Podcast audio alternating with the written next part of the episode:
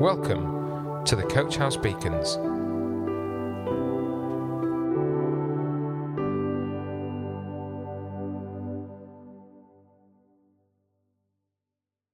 Hello, everybody. Jamie here. How many of us would agree that you do what you do because you either want to avoid a loss or gain a benefit? Some of the very spiritual people are probably saying, Well, no, not me. My motivation is obedience to God. I do what I do because I obey God. But why do you obey God? You either do it out of fear, guilt, hope of reward, or some other reason. In other words, you obey maybe to appease God to appease your guilt, to gain a promised reward, or even to achieve a sense of accomplishment in fulfilling your duty to God. You are still doing what you do to avoid a loss or gain a benefit. Such motivation is not condemned in the Bible. In fact, we are encouraged many times by Jesus not only to avoid a loss, but to gain the very best benefit. Jesus, in Mark chapter 8, asks, what good is it for a man to gain the whole world yet lose his soul? Jesus is challenging us to look out for what is most important and work to gain that.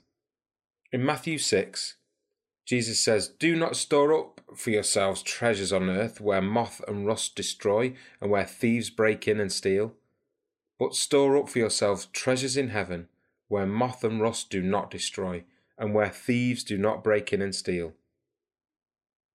Here again, Jesus is calling us not to settle for things that won't last forever. He appeals to our desire for the best. There's a story about a thief who broke into a department store at night. Instead of stealing the items off the shelves, this thief decided to switch the price tags on every item. He took the price tags off big screen TVs and put them on ceramic mugs.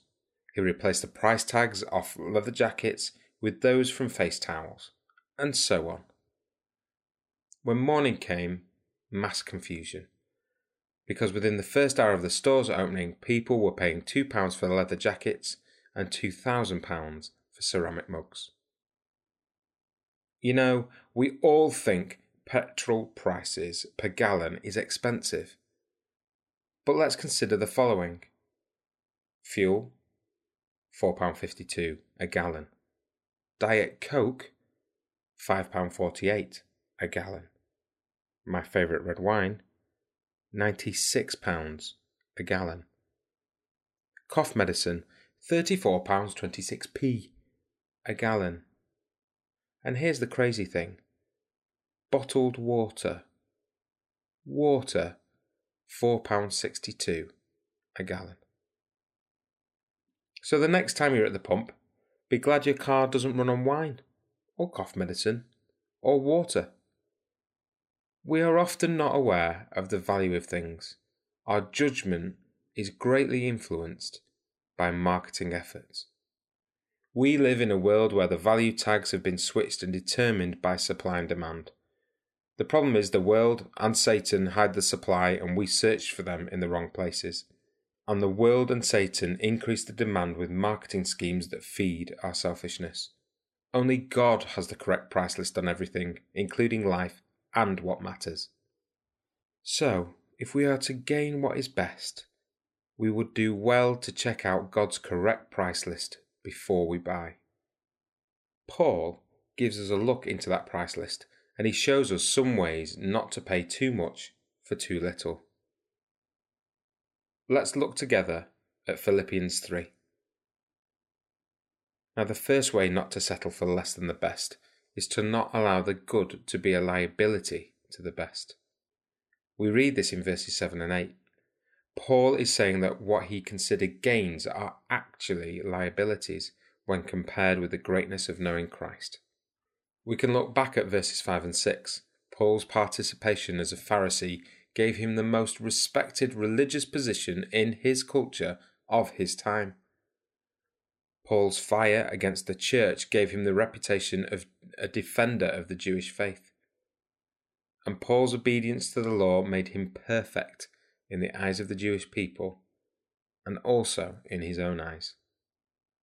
Yet, when he came across the resurrected Jesus Christ on the road to Damascus, he was temporarily blinded. Blinded so that he could regain true sight to realize that all the good things he possessed or achieved were actually obstacles to the best thing a personal relationship with God through faith in Christ Jesus. And if you want to take a read of Acts chapter 9, that's where that tale is. So, what are the good things in our lives that keep us from the best thing, a personal relationship with God through Jesus Christ? Is it our family? Some people never follow Jesus and never get to know him because following Christ brings division in their family. I remember one girl who asked, Are you saying that if I receive Christ into my life for a right relationship with God, I would go to heaven, but if my family does not, they would not go to heaven? And I told her that's what the Bible says. Then she replied, Well, I, I can't accept that. You see, she allowed the good, her love of her family, to be a liability to the best, knowing Christ as the Son of God who died for her sins and for the sins of the world, including her family's. You see, if she had become a Christian, instead of allowing her love for her parents to be a liability, she would have received Christ and would now be planning to bring her family to church to introduce them to Christ. She did not allow the good, her love of her family, to be a liability to the best, receiving Christ's love for her, and eventually her family. Before any commercial airplane takes off, they always go through some safety announcements. One instruction the flight attendants always point out is that when the oxygen mask drop down in front of us, we need to put on our own mask before we try to help someone else.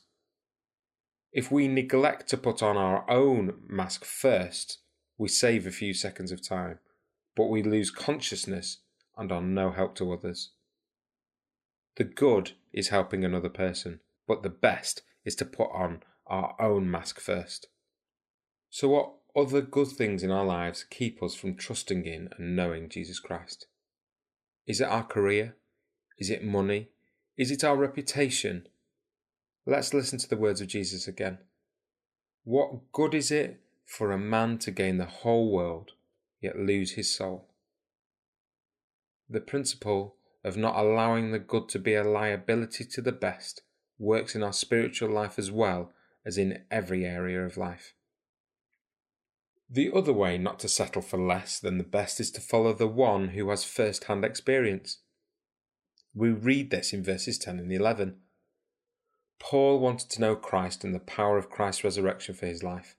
Paul didn't want to know what others had to say about life after death, because no other person had ever died come back to life, received a new body, and ascended to heaven. Only Christ qualified. Jesus Christ, on the other hand, was not a dreamer, in that his claim of victory over death was not an escape from reality. Christ dealt with the reality of fallen humanity. He ministered to the outcasts of society, to the sick, and to the suffering. His response to his own suffering was intentional endurance for God's redemptive process. He submitted himself to death on a cross to pay for our sins. The Bible teaches that if we trust in Christ, we too will attain the resurrection, whether by death or by Christ's return. 1 Thessalonians 4 reads, For since we believe that Jesus died and was raised to life again, we also believe that when Jesus returns, God will bring back with him the believers who have died. We tell you this directly from the Lord. We who are still living when the Lord returns will not meet him ahead of those who have died. For the Lord himself will come down from heaven with a commanding shout, with the voice of the archangel, and with the trumpet call of God. First, the believers who have died will rise from their graves. Then, together with them, we who are still alive and remain on the earth will be caught up in the clouds to meet the Lord in the air. Then we will be with the Lord forever. A story is told of a retired general who got into trouble with the law. Before he stood trial, he went to the palace to implore the king to defend him. The king agreed, but he agreed to send his best lawyer to defend the general. And the general refused to settle for the lawyer. He declared to the king, Your Majesty, when you were at war, I did not send one of my best soldiers into the battle. I went myself. These marks on my body are battle scars on your Majesty's behalf. Seeing his scars, the king went in person to defend the general in the court of law. In Mark 8, verse 38, Jesus affirms, If anyone is ashamed of me and my words in this adulterous and sinful generation, the Son of Man will be ashamed of him when he comes into his Father's glory with the holy angels. Putting this into perspective, Jesus is saying, If you stand with me now, I will stand with you later at the resurrection. To do otherwise would be settling for less. So let's gain what's best to know the true value of our relationship with God, to work at it, to spend time with Him, and to learn from the one who has first hand experience. Our relationship with God is the most valuable thing in our lives. Let's treat it that way. Coach House Beacons, the Coach House Church Daily Devotional. To find out more, join us on Facebook, Instagram, or on our website at www.coachhousechurch.org.